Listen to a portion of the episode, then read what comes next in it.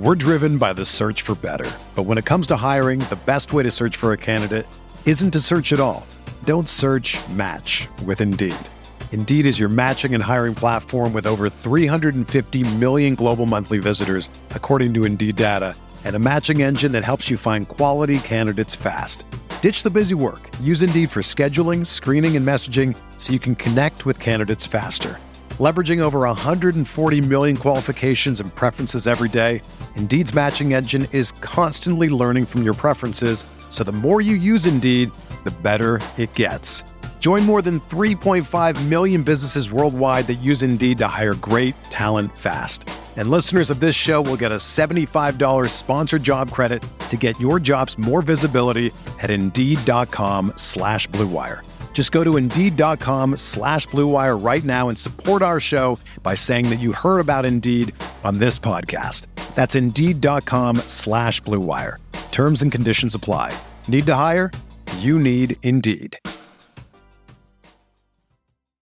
What's going on, everybody? Rob Dauster here for the Field of 60. Today, we are bringing you another episode in our Off the Carousel series, where we will be joined by each and every new head coach to the Division One ranks. There are almost 60 of them. We're going to be rolling these out a couple of days throughout the month of May and the month of June. So make sure that you subscribe to the channel.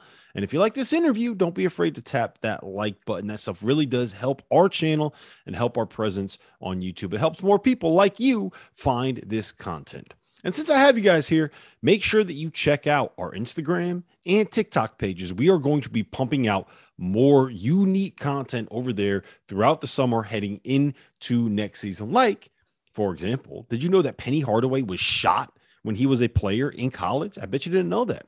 There are more stories like that on those pages. The links are in the description below. So now, without further ado, let's get into another edition of Off the Carousel.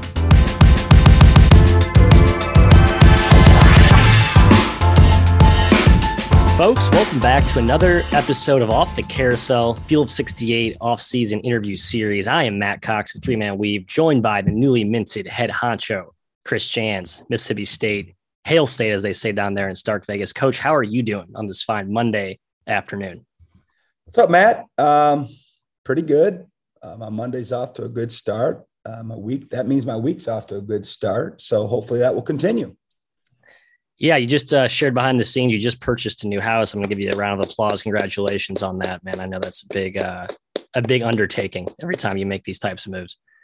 Yeah, it's it's uh, you know a bullet point that continues to get larger the uh, longer you put it off. So, like all the coaches, you know, um, wife and family to and from, and we're no different. And this was her uh, second trip since we got the job initially, and we were uh, successful in finding a home. And certainly we've got to, you know, get the loan approved and um, make sure it praises and all that good stuff. But I'll leave most of that to her. And and uh, here in the next few six seven weeks, we'll hopefully be transitioning and uh, settling into our new home in Starkville, Mississippi.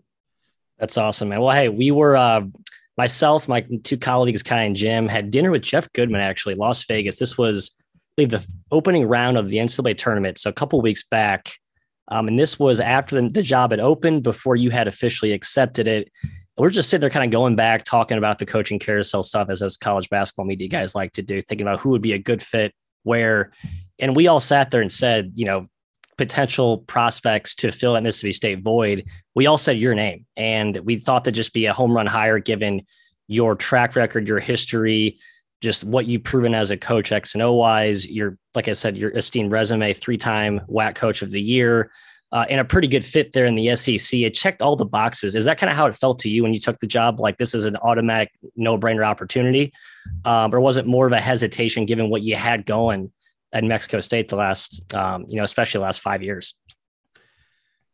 Yeah, first of all, I appreciate that. Uh, you know, my name was coming out of your, your uh, esteemed gentleman's. Uh, we spoke it into existence. You're welcome. That's right. That. Yeah, maybe that was part of uh, why this happened. But um, once I got involved in the job and learned more about it, um, certainly I felt like, hey, this is in my wheelhouse. This could potentially be something that would work for both parties you know, you guys probably sit around talking about this kind of stuff all the time and give your uh, opinions to one another about you know who who was hired and was that a good fit or not. And um, certainly a lot of people have made mention that this looks on paper anyway to be a good fit. And you know we're five six weeks into our, our tenure and um, it, it, certainly feels like it is thus far.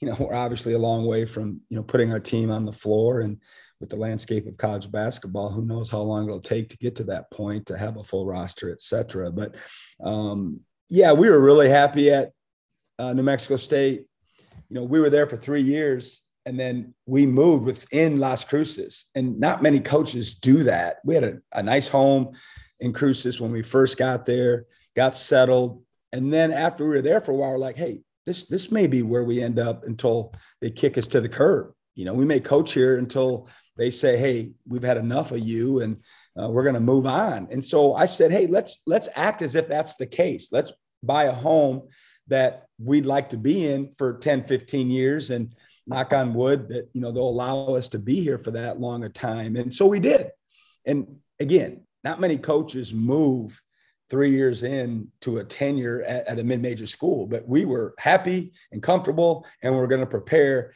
for that so i wasn't freaking out about the next job or you know am i going to get another opportunity at this right. level um, not another opportunity but a opportunity um, to coach at this level and i think maybe that attitude may have may have helped us uh, leave some pressure that way too. So um, we were happy. We were happy, um, but these opportunities are, are hard to come by. And you know, uh, I'm not saying it was a no brainer, but in the end of the day, I don't. We weren't going to say no, um, regardless of the situation. Um, just to, to have this um, challenge to coach in this league at this level and under the bright lights. So um, we're pretty pretty excited about it and grateful at the same time. Yeah, the one coach that came to mind as a comparison um, relative to your prior situation you just talked about in Mexico State. You know, Pat Kelsey, a guy at Winthrop, you know, in a position to year over year dominate that league and put yourself in an advantageous position to make the tournament on an annual basis, right? And that's kind of what you had there in Mexico State, you know, 2018, 2019, 2020. Then COVID threw the biggest wrench into your program, in my opinion, of any other, you know, program in the country. Put that all behind you. You're right. You're five weeks into this thing. Seems like it's been a year since you were officially brought on. Um, you're in the whirlwind right now of the offseason portal momentum. You've already locked down two critical cogs getting Tolu Smith and Shakeel Moore to come back.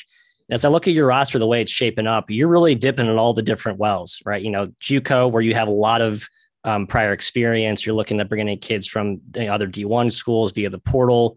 Um, and then the whole notion of re-recruiting um, just want to you know hear your thoughts on how you tried to balance your time and how do you try and strategize with you know, like I said, the re-recruiting of existing players when you first come in versus the go out and attack and get new players and try and replenish that that roster on the fly in such a short time. What feels like a mad dash against you know the arms races of coaches that you have in the SEC.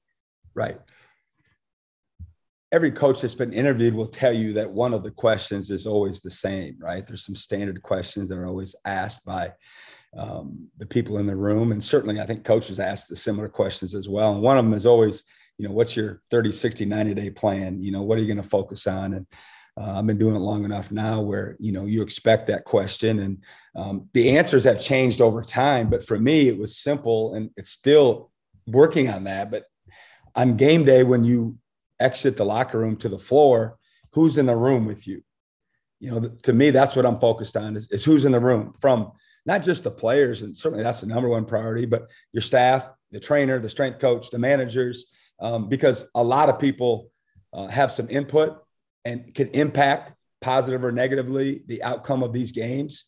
But the most important people are the ones that you walk out with, in my opinion, on game day to to actively, um, you know, impact uh, the wins or loss or how you play, et cetera. So I'm still focused on that um, in terms of managing my days uh, as you well know, I mean, there's a lot of things that you have to do when you're new. Um, and there's a lot of things that every coach has to do in the off season, but when you're new, uh, it adds to it, like the house purchasing and, you know, where does that fall in line? Certainly for, you know, most wise, it's number one on the list, but for the coach, uh, it's not always that, that, you know, you're not always uh, in the same synergy with, with, with how, how they want to get it done in a, in a timely manner. So, um, just really focused on, um, like you said, and, and, there's a lot of different buckets, you know, re-recruiting your own team. And, and that's everywhere, not just when you're new, you know, you're behind when you're right, new because right. you don't have relationships, but I don't care if you're new or not.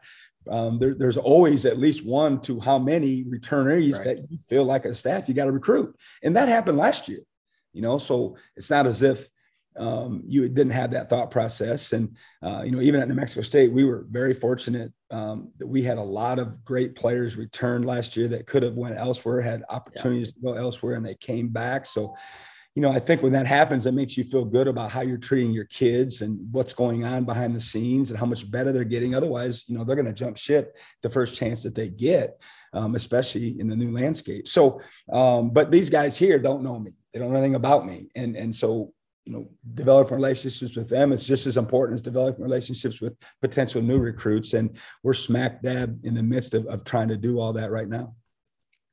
The one thing about New Mexico State, you know, we're just thinking about the types of teams you had.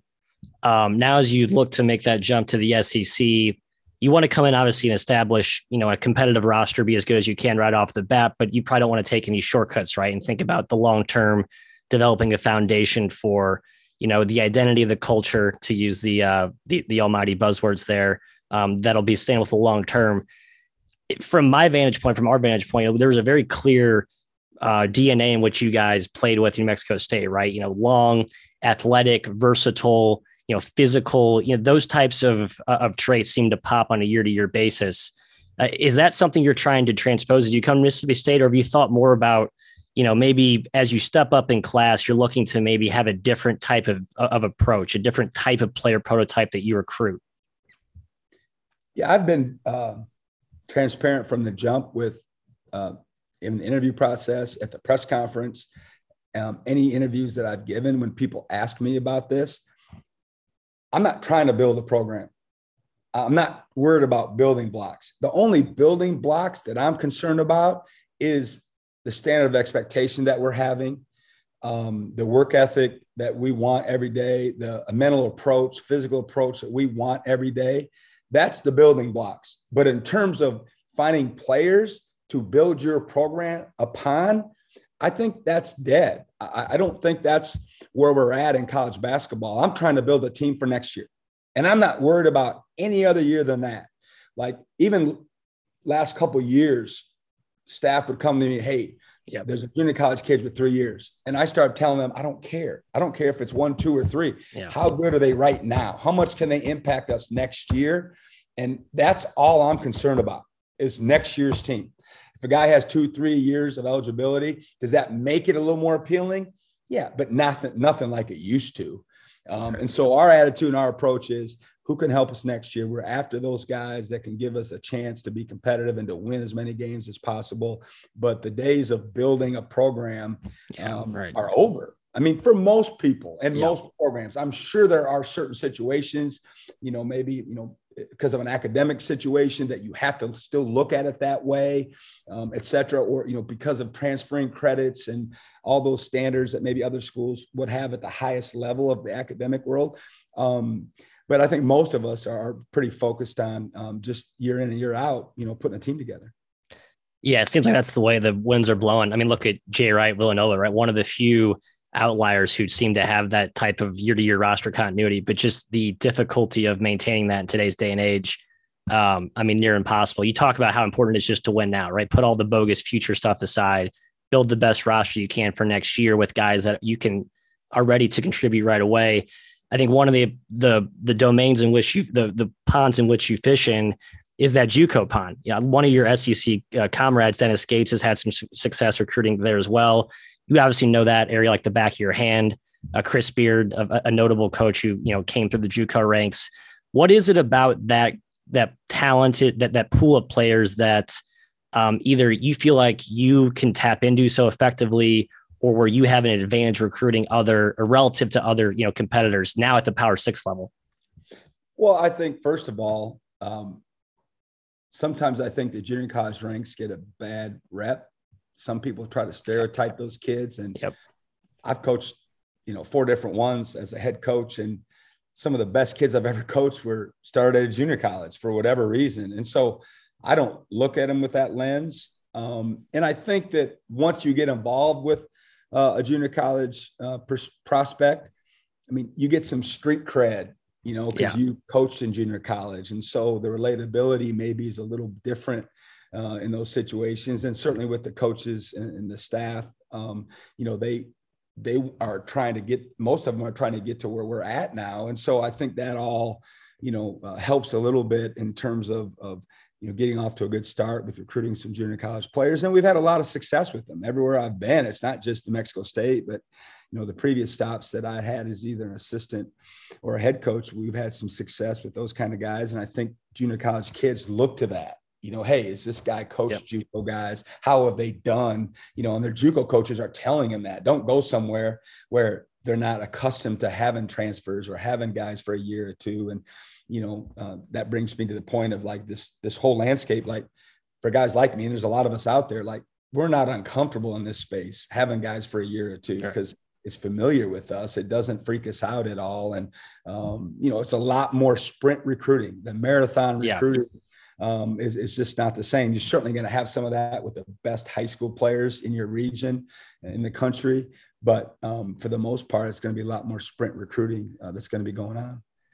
I like that term sprint recruiting. So when we talk about the balance between, uh, and this is at least how some people like to frame the different types of recruiting strategy. One lane, you can, you have a certain prototype, you want to recruit to that prototype, a certain type of player, or, or try and fill needs versus you go out and get the best players there, and then you can build, you know, the the the blueprint around those that talent. Is there um, for for as you go from New Mexico State, Mississippi State, is there going to be a change in that approach because of this sprint recruiting, because of the stuff of the competition, or is your general approach with recruiting, player acquisition, roster management, will that still stay kind of the same as it has been? Yeah, it's a great question, and especially since, like for us and a lot of programs, we're still in the midst of trying to put it together. You know, your philosophical approach is one thing, but when it's you know, um, live action, so to speak, like we are now, you've got to make decisions on, you know, one, who you go after, two, if, if you get someone, how does it pair with, you know, the guys you have and, you know, who you need to get now um, to make up needs, et cetera. So um, I'm still the mentality right now of we're trying to build a team. You know, I yeah, want right. guys along the, the roster, if you will, um, to have depth and have competition. But at some point you may have to go, hey, I got to get the best players available to me and figure it out. Now, I'm not there yet, um, but I can see how it could get to that point where you may have an extra big or an extra guard, then maybe you would choose to do so. But right, beggars can't be choosers at some point, and I'm not there yet. And I think I don't think most programs are probably there yet, but it's around the corner. You know, the portal's closing up, and uh, who knows how that's going to play out the rest of the summer of, of kids you know, um, still bouncing around or not. I mean, that's a whole nother, obviously, a, a podcast. But, um, but that's a great question. And and um, right now, my mindset is like I said, to still try to put it together like we always do, but that could change here shortly. So everyone's talked about the whole NIL wild wild west. Obviously, you walk into the eye of that storm in the SEC. Lot's been made of the you know super mega deals that you know Arkansas has inked some kids to, and there's a ton of plenty of blue blood programs in that league. Coming from New Mexico State to Mississippi State, I'm sure you guys weaponized it to some degree or were thinking about that, you know, toward the latter years of your tenure there. Now you move up to the SEC. I mean, is this like a a whole new greenfield space for you, or do you feel like you've started to think about this and, and you're, you know, more or less ready to compete now with the Joneses of the SEC in that in that regard? Yeah, I mean, gosh, I mean, it's um, the hot topic, right? Uh, all over the country. You know, I see the same things that you see on social media. Um, probably hear more stories, uh, maybe on the daily basis from, you know, different coaches that we talk to about, you know, apparent deals that are happening and uh, the amount of money that we're talking about here. Uh, one, first of all, I think it's awesome that these opportunities are there for the student athletes to, you know to have them comfortable you know while they're getting their education while they're pursuing for a lot of them at least around our level you know professional um, aspirations. Um, again i don't know if they this is what the ncaa set out to do but this is where it's at right now, and um, it's it's it's just mind boggling at times, and you either have to adapt and change as a university and as a coach coaching staff, um, or you're going to get left behind. And the universities that that you know are behind are behind. And hopefully you know um, those that are for the coaches uh, perspective anyway are trying to play catch up. Some are ahead of others um, but at least for the short time period this is the way it's going to look like and feel like and sound like. And um, you have to get in the game. Certainly you mentioned New Mexico State. You know, we we were thinking about that. We were very involved, and and, and we're I think ahead of the game, probably at least for that level um, which you know the staff that's there now is reaping the benefits of that. And now that we've transitioned over to uh, the Mississippi State, like you said, we're, we're, trying to you know keep up with the Joneses and um, the other component of that is you know there's the liar's poker component right mm-hmm. yep um, yep of, you know people saying one thing but is it actually true and you right. know why are they saying that what motivations behind that and you know you're just trying to wade through it and, and find the truth if you will uh, or at least as close to it as you can get, and then um, you know make any adjustments you have to make. But it's definitely a different world. I don't think anyone could have predicted it um, that was going to be quite like this two, three years ago. But uh, we're knee deep in it, and we're all trying to figure it out. Yeah, it seems like no one really knows what's going on. So um, everyone flying flying by the seat of their pants, I suppose. I was going to ask you. I, was mandated to ask you, Mr. Jans, what is the funniest, craziest, or most entertaining recruiting story you have? Um, and you've been doing this for quite some time. That dates back to 1991 was your first year at Elmhurst, I believe, not too far from my humble abode in Chicago. Um, obviously, there's going to be some funny ones that will pop up as you get into this NIL stuff. But just thinking back over the many years in which you've gone after players, like just you know, one for the the storybooks if you have one. Oh gosh, I, I, hate when I get asked these questions about, you know, what do you most remember about this player? You know, when did you know when, you know, he he had he was going to be this kind of guy? And I'm just not great at that. But the thing that it's not that funny, it's just how recruiting works sometimes is uh, when I were at Wichita State, we were recruiting a highly coveted junior college player named Cleanthony Early. Oh yeah. Um, yep. So ended up being drafted by the by the Knicks. And he came on his visit, right? Two night visit. And we had awful storms in Wichita. And like, and the plane schedule was all screwed up. And he ended up having to stay like four or five nights. And it was like a five day deal, you know. And I'm sure people are going, yeah, right. But I promise you, he couldn't get out. You know, as a coach, as assistant coach, like okay, what am I going to do all day long? You know, I mean, you, yeah, entertain the kid. Oh, it's tough. Two yeah. nights, three days, but but it turned out, you know, he loved it and he spent all this time and, you know, kind of built relationships with, with people in a short period of time because he was stuck in, in Wichita for basically almost a week or at least five day period because of, of the weather. And uh, we end up getting him. And obviously he was a great player for us and had, was a part of great teams and ended up getting drafted uh, in the NBA by the Knicks. But uh, when, when you say that crazy story, I mean, that, I've just never been anywhere where you hosted a kid on a recruiting for a whole week for a week. um, and and um, I'm, I'm glad it worked out. Certainly, if it didn't, um, it probably wouldn't have felt too good about you know where, where we were at at the time and, and where we were living. But uh, uh, it worked out uh, for everybody. No, that's yeah, one of the all-time Wichita State players during the uh, the heyday of the Shockers. So yeah, hey, Mr. Goodman required that I ask you about your substitute teaching, serving as a valet at a club when you were first getting into coaching. Um, we just did some research behind the scenes. Your official title, I believe, at Elmhurst was activities director. Uh, tell us about that little stint and how that uh, prepped you to man the ship of one of the SEC's um, programs. Since since, since uh, uh Mr. Goodman asked, I'll have to. Um, yeah, you do. Um, so yeah, my first few years in the business, I mean, I don't know if you could start any lower. I mean, I was uh, basically an unpaid. I think my salary was five hundred dollars or thousand dollars, thousand um, dollars for the year at Elmhurst um, three. I worked with a great guy in Scott Trost, who's now at Lewis, and my first mentor I ever had. But um, as I look back, I was I was in college coaching for um, let's see, two, four, six, seven years before all I did was basketball. Like seven full years before all I did was coach basketball. None of my salary had was coming from a different title um, right. as I look back, which I never really thought about that till right now. Uh, certainly I did, you know, at different times of my life, but not recently. And so at Elmhurst, my first two years, you know, I did a lot of odd jobs um, on the weekends. Once I got hooked up with this this company, I would valet cars at the at the hot clubs and you know the the trendy places. And you know, I'm 23, 24, and you know these dudes. It's not a bad gig. Not a bad gig, man. I'm running to the car and I'm like driving these cars, going, "Oh my god, is this nice?" You know, like really nice cars.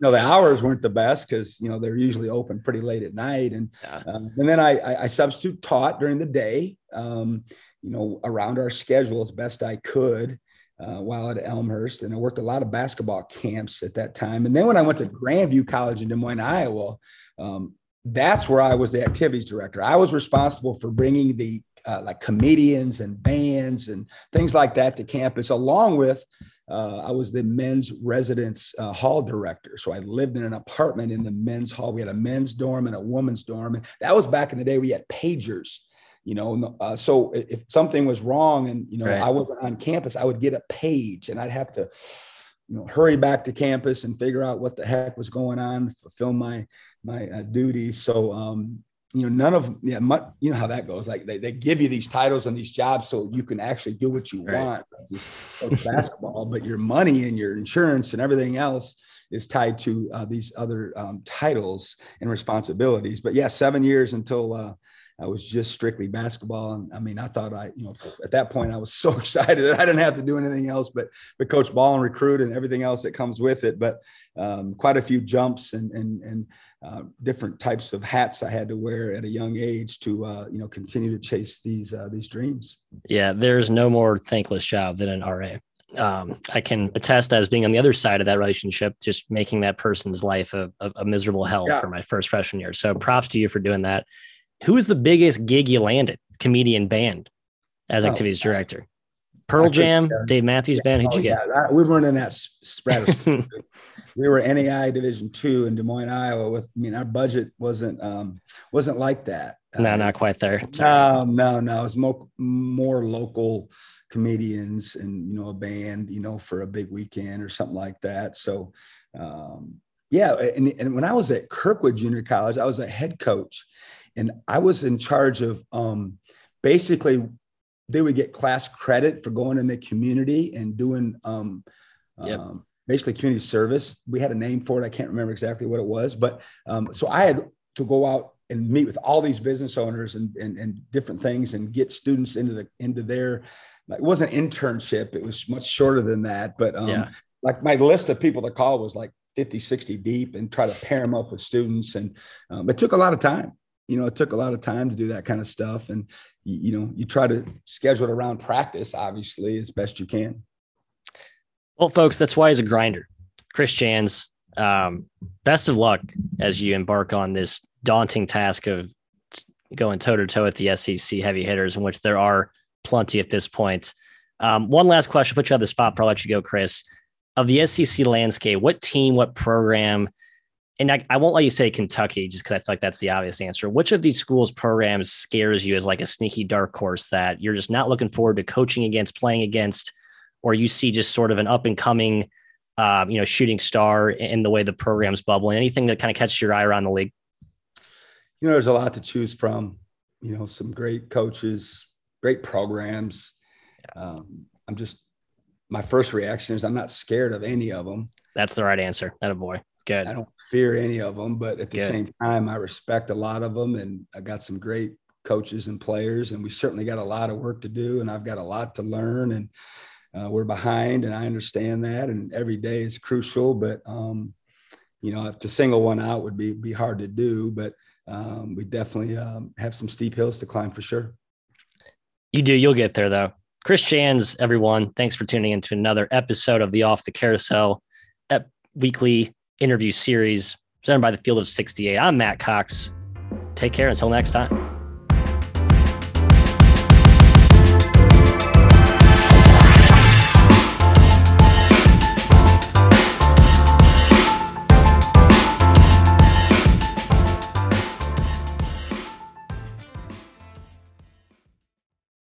It's happening daily We're being conned by the institutions we used to trust. The mainstream media is distracting us with meaningless headlines instead of focusing on the harsh realities facing American families. Time is short before something big happens, and that's why so many folks are preparing. They're becoming self reliant by investing in emergency food storage from My Patriot Supply. Go to mypatriotsupply.com and secure four week emergency food kits for each member of your family. Each kit contains tasty breakfasts, lunches, and dinners, averaging over 2,000 calories per day. Save $50 on each four week food kit you purchase. Plus, get free shipping on Ready Hour four week emergency food kits. You're not ready if it's not Ready Hour foods. At My Patriot Supply, you can also get solar power generators, water filtration units, heirloom seeds, and survival gear. Order by 3 p.m., and your unmarked boxes ship the same day. Shop MyPatriotSupply.com today. MyPatriotSupply.com.